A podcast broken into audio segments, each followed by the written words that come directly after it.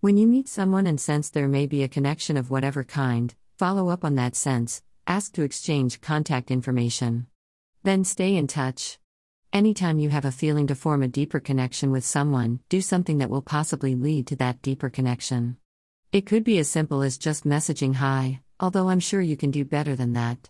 Whenever you have a desire to learn something new, do it.